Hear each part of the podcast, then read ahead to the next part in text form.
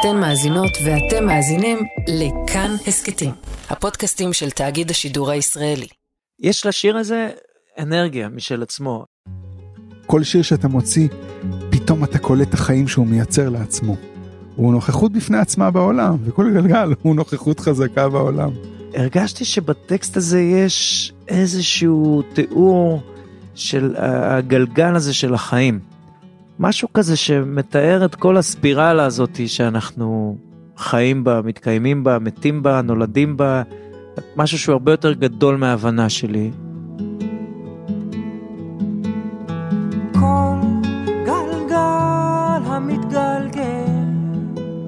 ממטה למעלה מרכבות סתומות הולכות ומתגלגלות היי, אני ניר גורלי ואתן מאזינות ומאזינים לשיר אחד.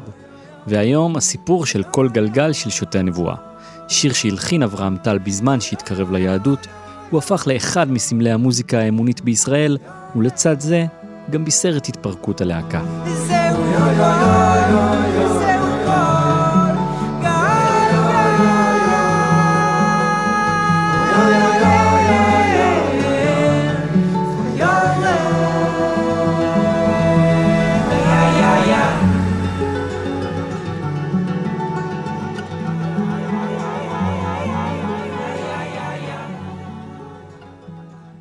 הסיפור הזה מתחיל במטולה, כששני חברי ילדות מקימים הרכב מוזיקלי.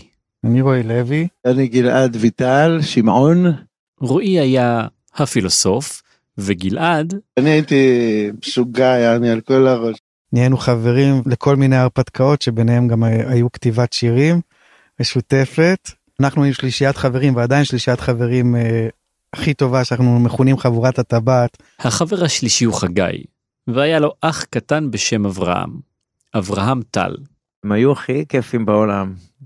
גלעד היה משוגע לגמרי עד היום, אבל אז הוא היה extremist כזה. אה, ורועי גם בן אדם מאוד אה, יצירתי והם לאט לאט נהיינו חברים אנחנו. הם היו בגיל העשרה, היו באים, היו מביאים איתם השפעה רעה לאח הקטן. השחטה הראשונה שעישנתי, הייתי ילד, כאילו מה זה ילד? הייתי כבר גיל 15 נראה לי. והראיתי לו איך מעשנים, ואיך לוקחים לריאות, ואמרתי, תסתכל, אתה רואה את העשן פה בפה? אני ממש זוכר את זה. אתה רואה ככה? תסתכל. אתה נושם אותו.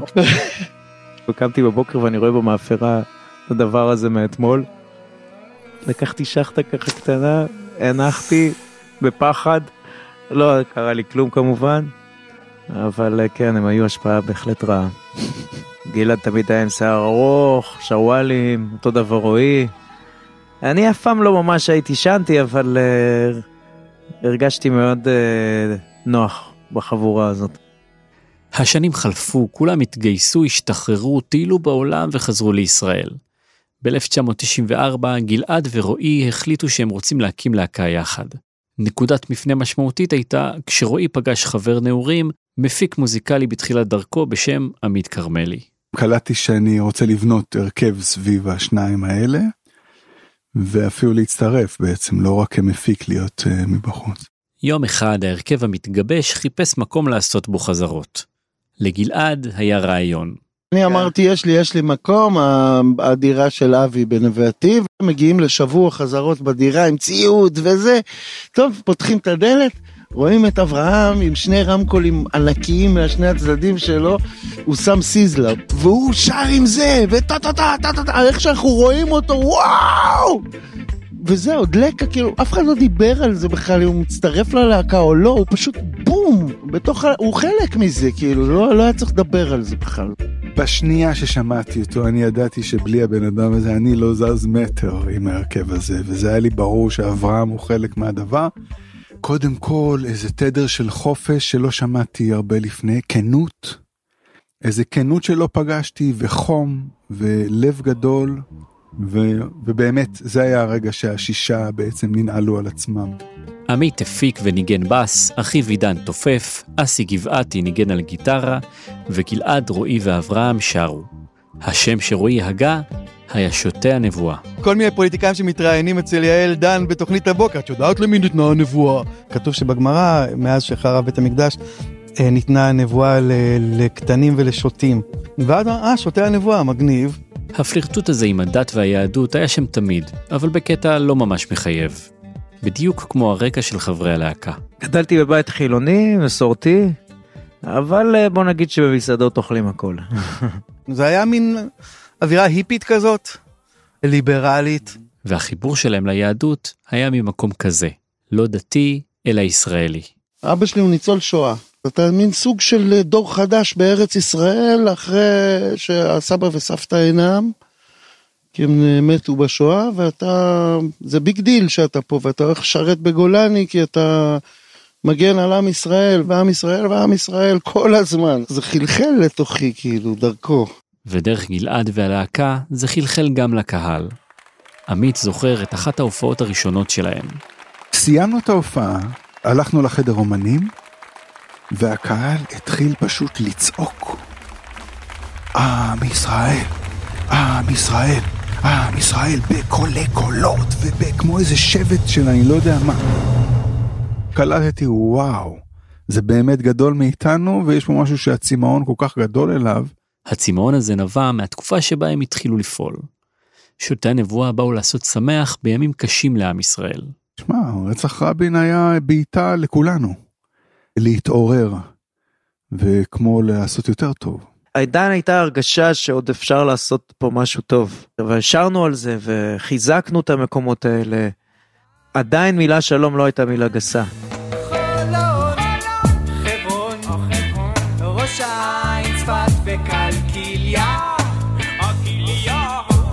תנו לשלום להגיע.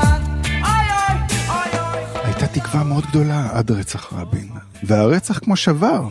והרגשנו שאנחנו, יש לנו איזשהו תפקיד, אני זוכר גם הייתה תקופה של פיגועים אחר כך. ומה עושים, מה עושים? יוצאים למסיבות חירום. עשינו כרטיס מסובסד בעשרה שקלים. רצינו שאנשים יבואו לשמוח, כי היה מדכא.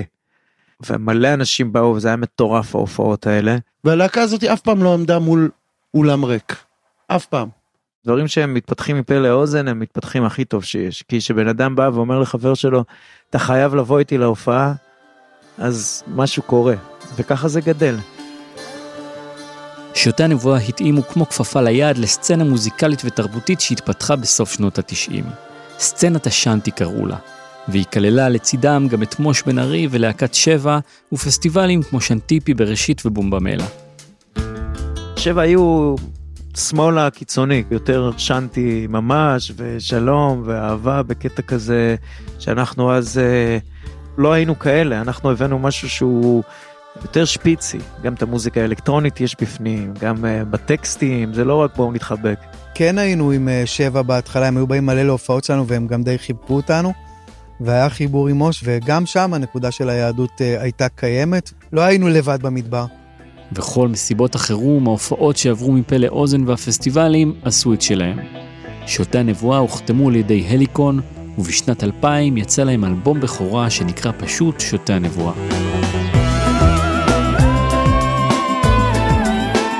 היינו באמירים בהופעה שם, בחאן, ואז הגיעו הדיסקים, ומישהו הביא לנו אותם עד לשם, את הדיסקים.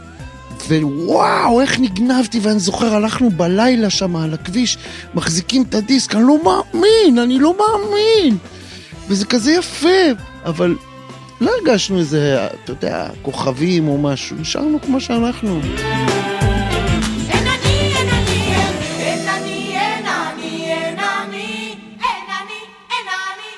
ורק יותר מאוחר התחלנו להתעמת עם האגואים של ההצלחה, עד שכל אחד התעורר על האגו שלו בעצם. עמית מדבר על הדינמיקה בלהקה, שבתחילת הדרך הונהגה על ידי רועי וגלעד. הם היו אז כבר בני 30. אברהם, המצטרף האחרון להרכב, היה רק בן 24.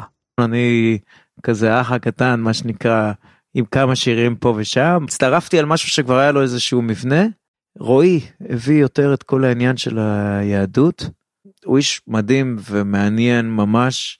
והוא תמיד יש לו את הפילוסופיות הרחבות האלה על החיים ועל הדורות ועל היהודים וזה היה חלק מהנושאים שדיברנו עליהם בשוטי הנבואה. חלק מהשירים נולדו ממש במקרה.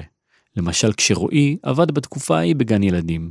פשוט אה, ניגנתי לילדים, כל הילדים קופצים רוקדים, והם פשוט... אה, כאילו לקפוץ ולרקוד, ואז אמרו תעשה את השיר הזה שעשית אתמול, ונהיה כאילו שיר. כל הילדים קופצים רוקדים, מרימים את הידיים גבוה לשמיים. מה שהתחיל כשיר ילדים כיפי בגן, תפס פתאום כיוון יהודי. בהתחלה כל הילדים קופצים היה הולכים ומתקרבים לשנת 2000, הרוח מנשבת על המים, בוא נעלה לירושלים ונרים את הידיים גבוה לשמיים. הולכים ומתקרבים לשנת 2000, התחלנו להקליט את האלבום ב-98 בערך, קלטנו שכבר הוא יצא בערך, ב...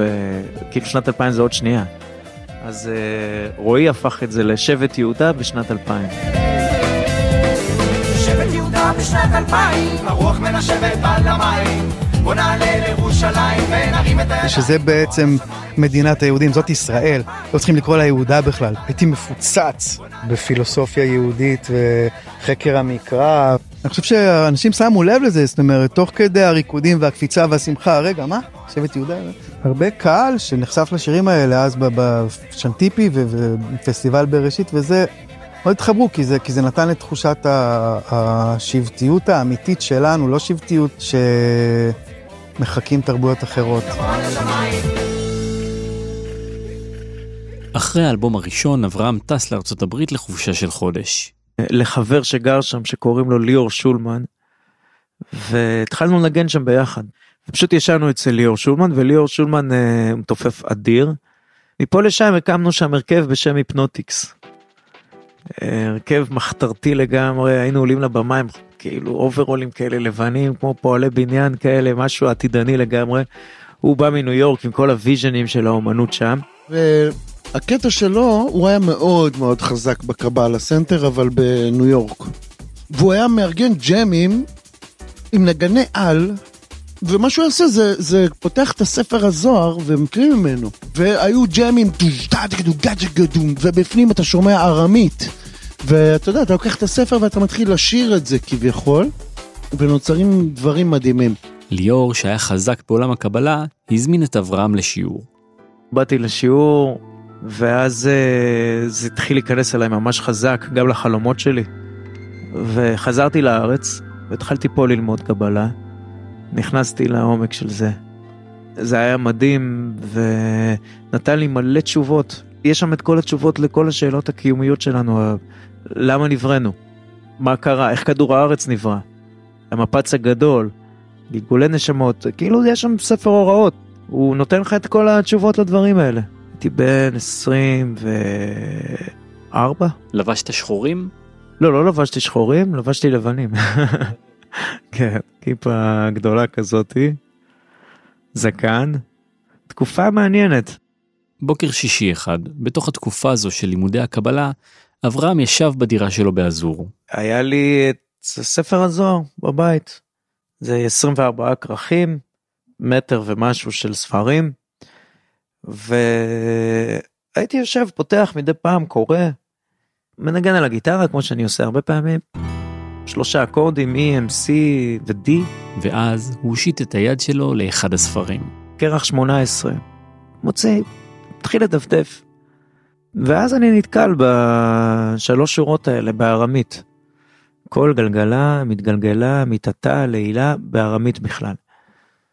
לא יודע, קפצתי לעין הטקסט הזה, אני מסתכל בפירוש הסולם של אה, רבי אשלג, ואז אני רואה בעברית, כל גלגל המתגלגל ממטה למעלה, מרכבות סתומות הולכות ומתגלגלות, כל נעימות עולה ויורד, הולך ומשוטט בעולם, כל שופר נמשך בעומקי המדרגות ומסובב הגלגל סביב.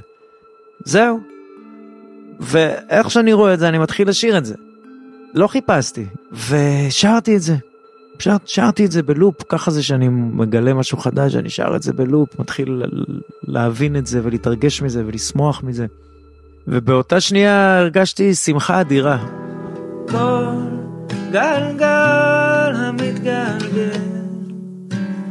ממטה למעלה מרכבות סתומות הולכות ומתגלגלות. כל נעימות עולה ויורד. הולך ומשוטט בעולם. כל שופר נמשך בעומקי המדרגות מסובב הגלגל סביב.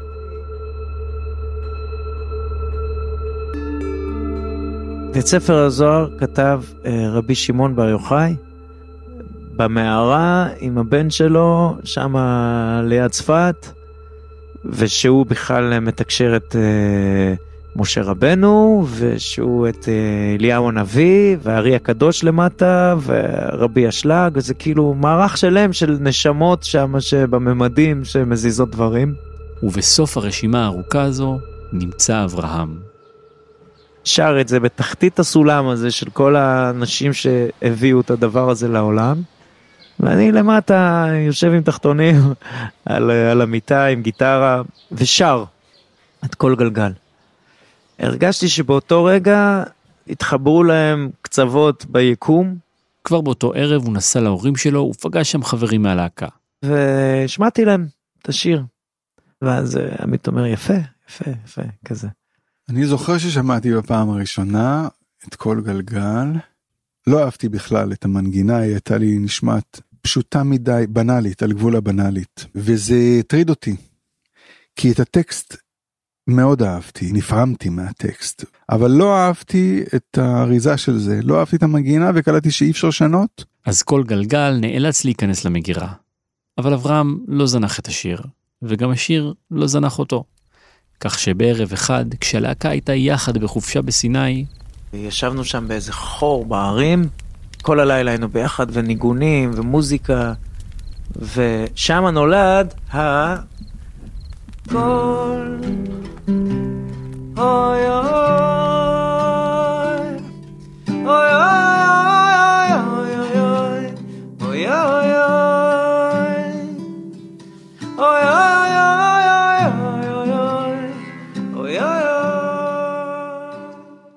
באותה תקופה, במקביל, בראש של עמית התחילה להתנגן מנגינה חדשה. שיחקתי עם הדבר הזה,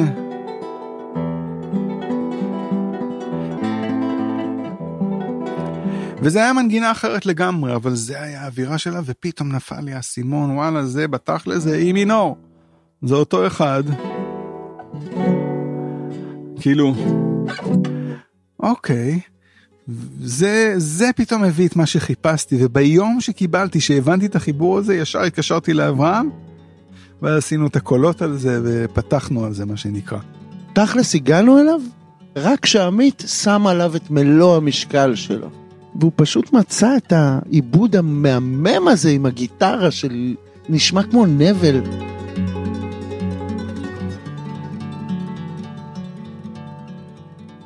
הלהקה עבדה כבר על האלבום השני ונכנסה לחודש הקלטות בלוקיישן המושלם עבורה. עמוקה בגליל העליון. יש שם גם קברי צדיקים וזה, מצאנו איזה אולפן שהוא ביער בכלל, ושם הקלטנו את האלבום. ואחרי חודש, עמית הגיע פתאום עם בשורה. חבר'ה, נמחקה הקלטה של כל גלגל. משהו בהארד דיסק. תמיד אתה חושש האם נצליח לשחזר את הקסם, וזה היה גם מאוד סמלי להיות בעמוקה, ליד צפת, ולהקליט שם את כל גלגל, זה היה כאילו גם לוותר על כל מיני אג'נדות אה, סמליות כאלה. בהתחלה התבאסתי, אבל אז אמרתי, טוב, יאללה, בוא נעשה את זה שוב, ואז הקלטנו את זה שוב, תודה לאל. בסוף השיר הוקלט רחוק מקברי הצדיקים באולפן בהוד השרון. ואז את כל הקולות שיש בסוף, כל ה... אני גרתי בפרדס חנה, באיזה בית של חדר אחד, ובחדר שינה, ליד הארון שם, שמתי את המיקרופון שלי, גלעד, עמית ואני, והקלטנו קולות לכל גלגל, את כל השגעת הזאת שקורית שם בסוף.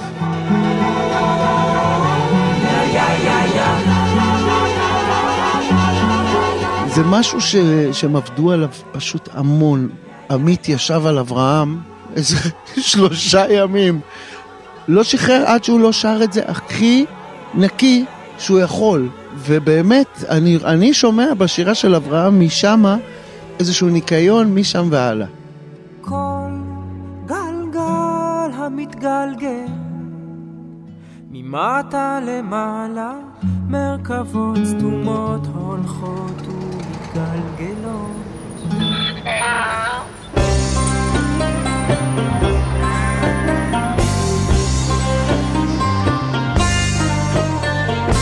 בסמוך לסיום ההקלטות, רועי מצא אתון ברחוב. מי שהיה אחראי על השמות של החמורים בלהקה היה גלעד. יש לי קטע לתת שמות לחמורים. רוב החמורים שהיו זה שמות שאני נתתי.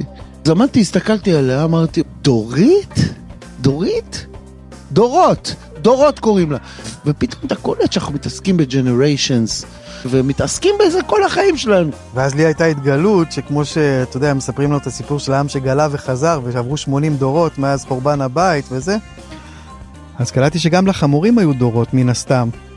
כי גם אה, דורות היא כנראה נצר של איזה חמור שאבות אבותיה עלו לבית המקדש, ופיתחנו מיתוס מקביל למיתוס האנושי, כמו שיש לאנשים את המיתוס של המשיח שהם רואים חמור, אז כאילו שגם לחמורים, לדורותיהם, יש מיתוס. ופתאום אתה קולט, בואנה, זה שם של האלבום, דורות. ב-2004 יצא האלבום השני של שוטי הנבואה.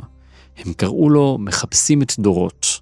זה היה אלבום רציני יותר, עמוק יותר, ואולי אפילו רוחני יותר מקודמו. היה ברור שכל גלגל נכנס, אבל זה שהוא יפתח את האלבום, זה החלטה של עמית, שהוא היה מפיק.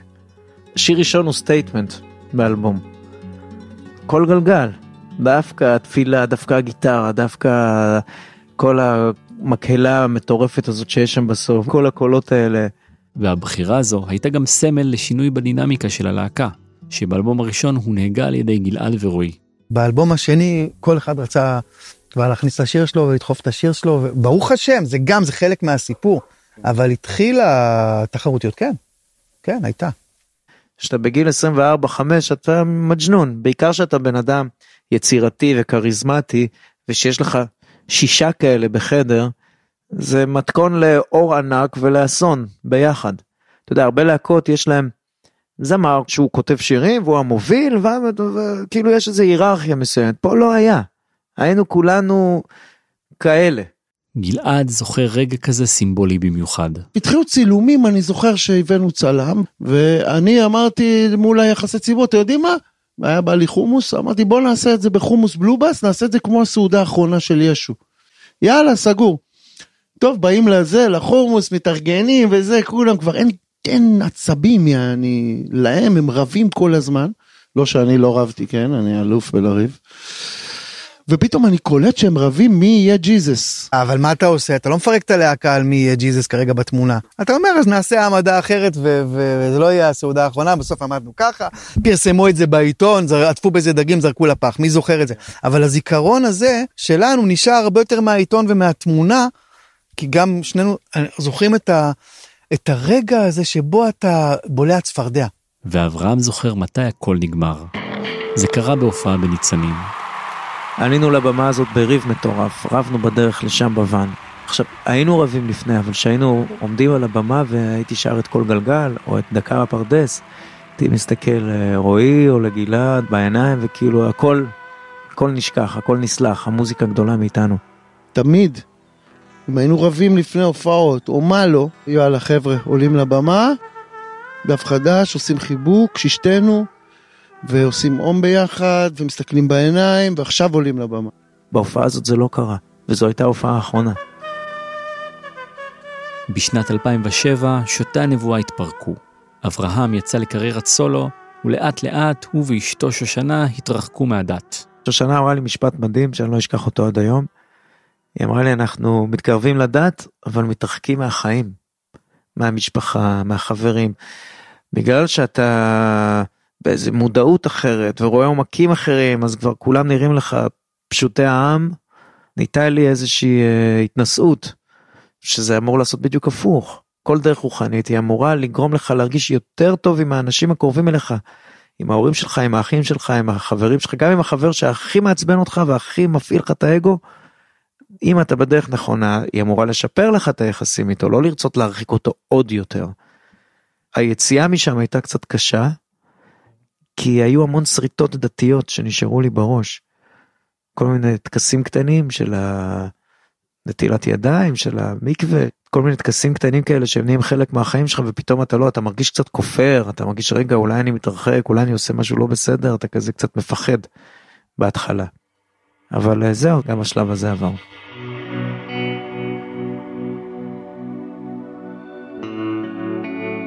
שוטי הנבואה הוציאו בסך הכל שני אלבומים, אבל בכל אחד מהם הם הובילו גל מוזיקלי תרבותי משמעותי. אם באלבום הראשון הם הובילו את גל השאנטי הרוחני, באלבום השני הם בישרו את החזרה של המוזיקה היהודית לפופ הישראלי. בשנים שאחרי, הפופ האמוני הפך לנפוץ ומצליח. בין האומנים שהוציאו אלבומים בסגנון היו גם אהוד בנאי, מאיר בנאי וברי סחרוף. כן פתחנו דלת לשיח הזה, להפוך אותה לגיטימי. השוטים, אחת מהמטרות שלי כמפיק, אומן, היה לשבור את הציניות בשיח הישראלי. כל מה שקשור לעולם הרוחני נפגש עם ציניות, קוראים להם מחבקי עצים או זה, גם להוא שחוזר בתשובה, אתה תמצא איזה בדיחה צינית על המהלך הזה. אז אני חושב שמשהו בשוטים כן אפשר איזה לגיטימה, וואלה זה בסדר. זה בסדר לחזור למקורות שלך, זה בסדר להיות רוחני, זה בסדר לדבר את זה, זה בסדר לשיר אהבה, זה בסדר לשיר אי ידיעה. אז מהבחינה הזאת אני חושב שהשוטי הנבואה כן עשו איזה משהו טוב אה, בסצנה המנטלית אה, תרבותית ישראלית. והשיר "כל גלגל" המשיך להתגלגל וללוות אותה מאז. שמעתי מלא ביצועים של כל גלגל מאנשים מכל העולם. אתה תיכנס לספוטיפיי, בוא נעשה את הניסוי הזה, ונרשום כל גלגל. תראה איזה קטע. כל גלגל. תראה, טינה מליה, אה, קרלה סינגלי, עלי מאיה, סיול. תראה כמה אנשים מבצעים בעולם את כל גלגל.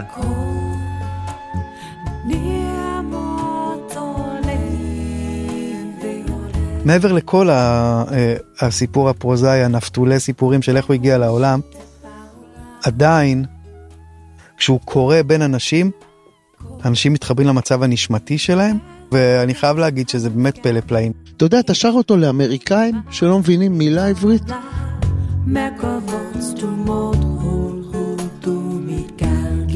ואתה תמצא נגיד, מתוך קבוצה של 50, אתה תמצא עשרה שבוכים. לא מבינים את המילים, אבל זה נוגע בהם. זה שירה מקודשת. הייתי יום אחד בשוויץ, באיזה בית של חבר, שהוא הזמין מלא חברים, וישבנו סביב שולחן שישי, אף אחד לא מדבר עברית, ושרתי את כל גלגל, וכולם התחילו לבכות. גם כשאני שר אותו בהופעה אני כמה שפחות מנסה להפריע, לשיר את זה כמה שיותר בפשטות, ועד היום כשאני שר אותו בהופעות אני מאוד uh, מתרגש, הוא לא נמאס. יש אנרגיה לטקסט הזה, משהו קורה. גלגל המתגלגל ממטה למעלה מרכבות סתומות הולכות ומתגלגלות. כל נעימות עולה ויורד. הולך ומשוטט בעולם. קול שופר נמשך בעומקי המדרגות מסובב הגלגל סביב האזנתם והאזנתן לשיר אחד. ערכתי את הפרק עם מאיה קוסובר, עיצוב סאונד ומיקס רחל רפאלי. בצוות התוכנית תומר מולביטזון, אסף רפפורט ואייל שינדלר. סייעו בהפקה דניאל מאורר ותומר פישר. פרקים נוספים של שיר אחד מחכים לכם באתר וביישומון כאן ובכל מקום שבו אתם שומעים בו פודקאסטים. לקטעי ארכיון נוספים מוזמנים להיכנס לאתר כאן לדף שיר אחד צד ב' של כאן ארכיון. אני ניר גורלי, תודה רבה שהאזנתם, ניפגש בפרקים הבאים.